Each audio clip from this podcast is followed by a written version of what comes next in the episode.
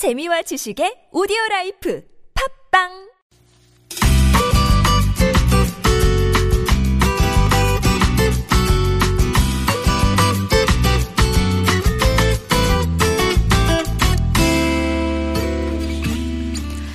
마음이 이끄는 대로 발길이 닿는 그대로 훌쩍 여행을 떠나봅니다. 손원천 기자의 여행 수첩.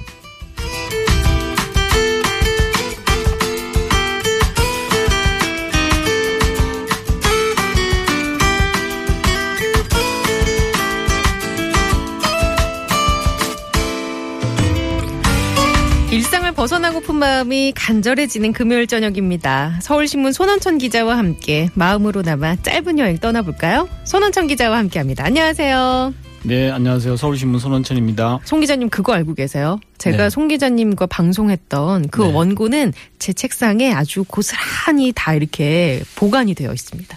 어, 무척 영광스러운 일이네요.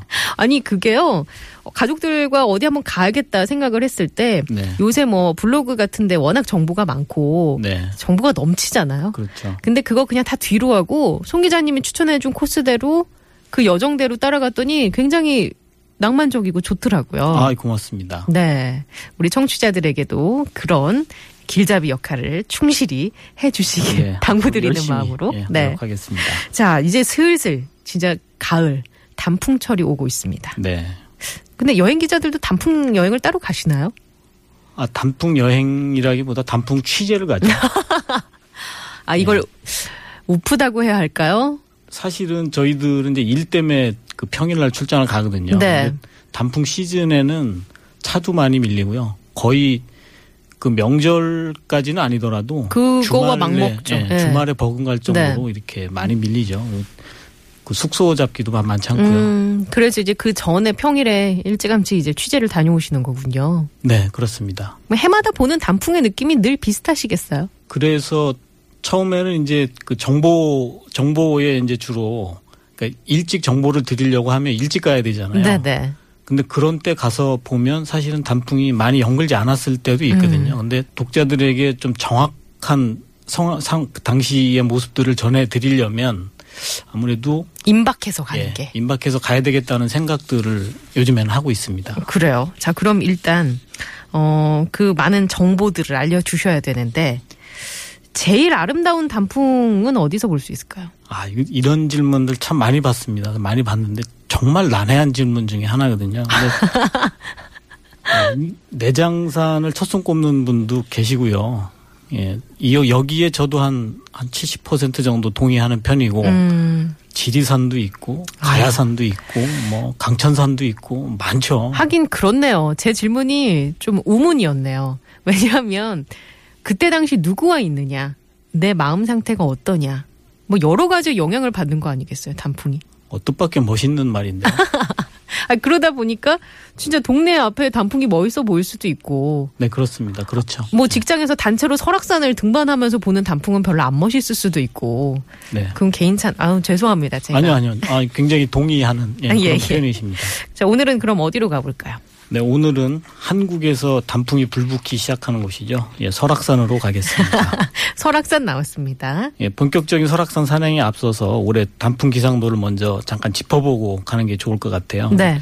첫 단풍은 예년보다 아, 이틀에서 닷새 정도 그리고 절정 시기도 하루나 어, 나흘 정도 느려질 것으로 전망이 됩니다. 아, 느리다고요. 그 이게 9월이나 10월 기온이 평년보다 조금 높을 것으로 예상이 되고요. 그 다음에 지구 온난화로 1990년대에 비해서 최근 10년 단풍 시기가 꾸준히 예, 늦춰지고 있다고 합니다. 저는 이 늦어지는 게 더 좋은 것 같아요. 뭔가 단풍을 기다리는 마음이 오래 지속되는 것 같기도 하고, 단풍이 들다가 다 떨어지면 왠지 1년이 다 간 것 같은 느낌이 들어서, 네. 그냥 늦게 지고, 좀 더 그 기다리는 마음을 오래 유지하는 게더 오늘 좋은 것 무척 같아요. 시적이신데요. 제가 너무 가을 타나요? 네. 자, 그럼 단풍, 예, 첫 단풍 예, 첫 시작됐어요? 단풍은 네. 이제 설악산에서 지난 9월 말에 시작이 됐고요. 중부지방은 10월 중순, 그다음에 남부는 10월 중하순에 예, 시작될 것으로 예상이 됩니다. 야, 이건 뭐 시간만 허락하면 9월 말 설악산에서 시작해서 중부지방 한 번 또 돌고 남부지방 한 번 돌고 하면 뭐 단풍 따라서 여행하는 것도 좋겠네요. 네, 더할 나위 없이 좋죠. 예, 하지만 시간이 없다는 거. 그렇습니다. 예. 단풍 절정은 이제 보통 첫 단풍 이후에 그 2주 정도, 약 2주 정도 뒤에 나타나는데요. 설악산은 10월 20일, 그다음에 내장산은 11월 9일이나 10일, 네. 지리산은 다소 빠른 어, 10월 25일을 전후해서 예, 절정에 이를 것으로 전망이 됩니다. 음. 그리고 단풍이 남하 속도가요 하루에 한 20에서 25km 정도 속도라고 해요. 어, 굉장히 빠르네요. 네, 요 속도로 계산을 해보면 설악산하고 그 전남 해남 쪽에 있죠. 그 두륜산 단풍이 네. 한한 달 정도 이렇게 차이를 보인다고 합니다. 아. 예, 그, 그 지난해까지는 그 기상청 홈페이지에서 이 단풍 예상 시기 예상 시기를 전해줬었는데요. 예, 올해부터는 그 웨더아이, K웨더, 153 웨더 같은 그런 민간 기업들에서 시행을 하고 있습니다. 네. 예, 각 회사별로 예상 시기가 조금씩 다르기는 한데 큰 차이는 없, 없어 보이니까요. 예, 이들 홈페이지 참, 참조하셔서 단풍놀이 준비하시면 될 듯합니다. 자, 그럼 그 설악산 단풍 여행은 일단 우리가 음, 마음의 준비를 좀 해야 될 것 같은 게 코스도 여러 가지고 네. 일단 또 험하기로 소문난 산이기도 하고 그렇죠. 어디를 어떻게 가야 할지 어느 코스로 가야 진짜 멋지게 단풍 구경 하, 고 왔다고 얘기를 할 수 있을지 네, 말씀하신 것처럼 네. 그 설악산 산행 코스가 굉장히 많죠. 그 난이도도 천차만별이라서요. 그래서 오늘은 그 전문적인 수준의 그 산행보다는 단풍 놀이에 초점을 아. 맞춰서 그- 아 그래요? 예, 배 나오신 아빠가 예. 대학생 딸의 성화에 못 이겨서 네, 땀 삐질삐질 흘리며 다녀올 수 있는 예, 그 정도 코스를 소개해 드리려고 합니다. 아, 저 등산화 신고 뭔가 등산 바지 입고 지금 멋지게 나왔는데 다시 그냥 편한 운동복으로 갈아입고 와야 하나요? 아니요, 그 정도는 아니고요. 아, 예, 알겠습니다. 입으신 복장 그대로 예. 가시면 될 것 같습니다. 자, 그럼 어디 어디 네. 코스예요? 일반적으로는 물론 이제 사람에 따라 조금씩 다르긴 하지만 설악산 단풍 하면 천불동 계곡을 꼽으시는 분들이 좀 많더라고요. 네. 외설하게 대표적인 이 바위 골짜기인데요. 그 바위들이 참 많고요. 그 바위들하고 단풍하고 잘 어우러져 있는 곳입니다. 그 워낙 그 많이 알려진 곳이다 보니까 해마다 단풍철이면 인파에 밀려다니다시피 산행을 해야 되는 예, 예. 그런 곳이기도 하지요. 좀 약간 골짜기가 깊고 험하긴 한데요. 예, 곳곳에 철계단도 있고 돌계단도 마련돼 있어서 큰 부담 없이 음. 예, 경치를 즐길 수 있습니다. 네. 설악동에서 출발해서 비선대, 귀면암, 그다음에 양폭 대피소를 지나서 천당 폭포까지 오가는 코스인데요. 거리는 한 7km쯤 되고요. 왕복 6시간 이상 잡으셔야 합니다. 왕복 6시간이요? 네. 어, 그럼 조금 힘들지 않을까요? 예, 이건 약간 좀 전문가 전문적인 산행에 속하는 거고요. 이게 네. 요게 좀 긴 코스라고 생각되시면 비선대까지만 다녀오시는 예, 그런 분들도 꽤 많거든요. 예, 비선대까지는 그 아이들도 오갈 수 있을 만큼 이렇게 완만하고 네. 길이 널찍해서요. 왕복 2시간이면 충분히 다녀오실 수 있습니다. 아. 근데 이제 비선대를 지나면서부터 이 계단길하고 바위길이 시작이 되니까요.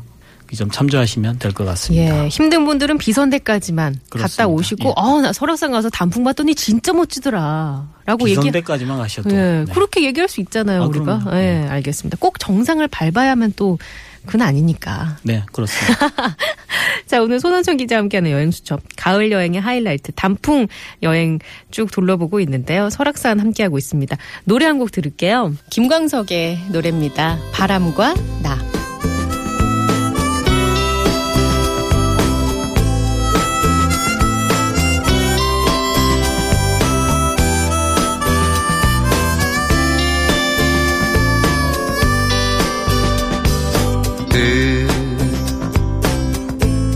끝 끝없는 바람 자, 설악산으로 단풍 여행 떠나보고 있는데 송 기자님, 네. 우리가 외설악 천불동 계곡 코스 살펴봤고요. 이번에는 어디로 가볼까요? 그 천불동하고 쌍벽을 이루는 곳인데요. 그 남설악의 주정골 단풍 여기도 이제 둘째가라면 서러워할 만큼 이렇게 아름다운 곳입니다. 음, 남설악 주전골은 사실 외설악보다는 조금 생소해요, 저는. 아 그러신가요? 네. 그 이게 오색지구 탐방지원센터에서 용속폭포까지 오르시는 분들이 보통 보통 일반적으로는 그렇게 하는데요. 네네. 여기가 그 루트가 최근에 조금 바뀌었어요. 이게 어.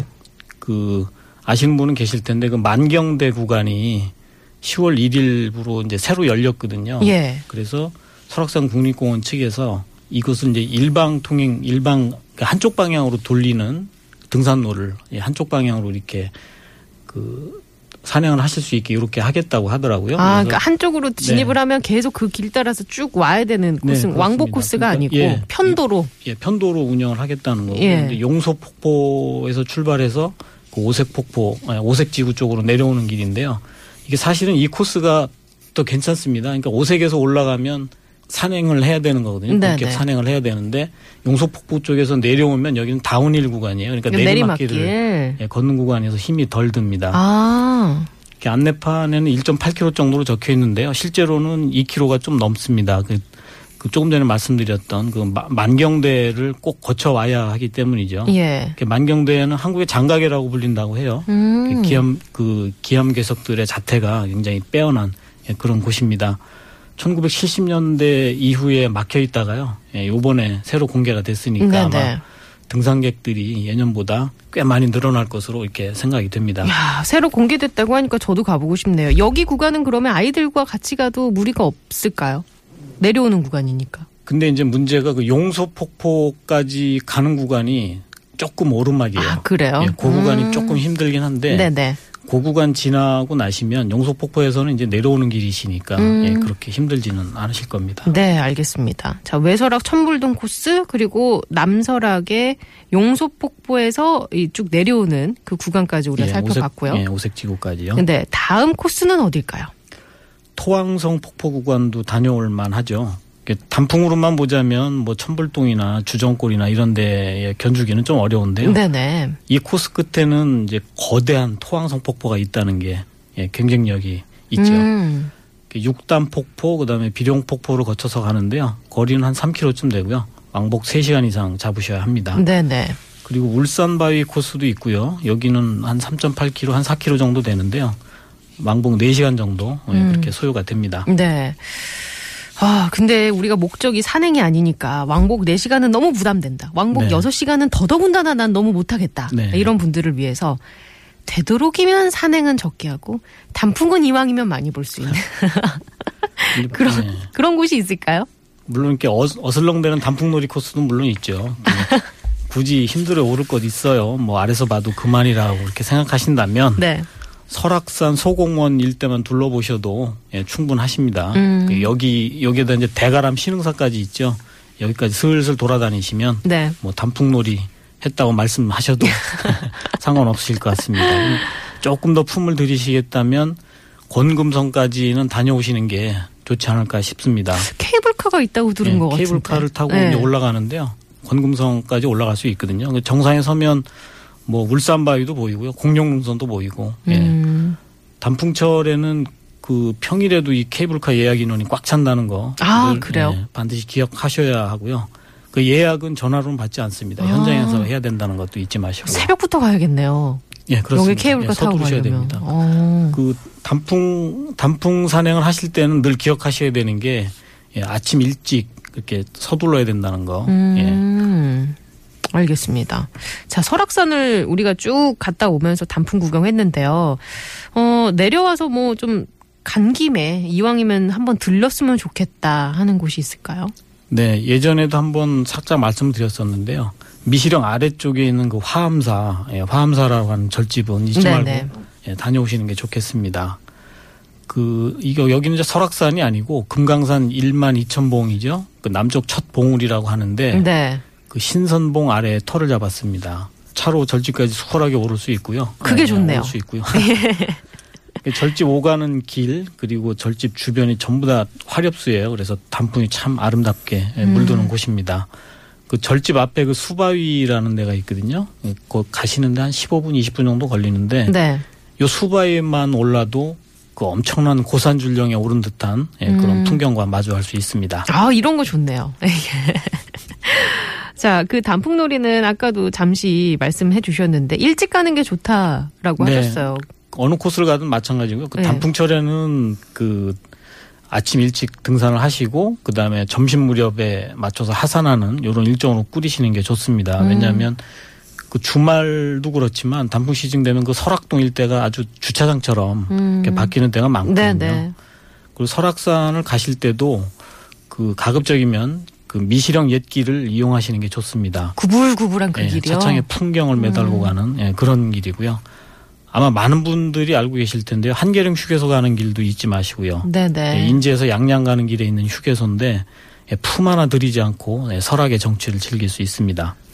근데 이 길도 이제 워낙 알려진 길이어서 단풍절에는 꽤 밀린다는 것 예, 참조하셔야 될 것 같고요. 그 사실 여행 가면은 여기도 이제 춘천 고속도로가 뚫리면서 네. 이제 갈 수 있는 길이 좀 빨라졌잖아요. 과거에 비해서. 그렇죠. 그런데 그런데 예, 이쪽 국도를 좀 따라서 예, 저는 늘 예, 그렇게 말씀드리는 게 가면. 홍- 홍천으로 나가서 이렇게 다시 올라가는 그런 방법도 있는데 네.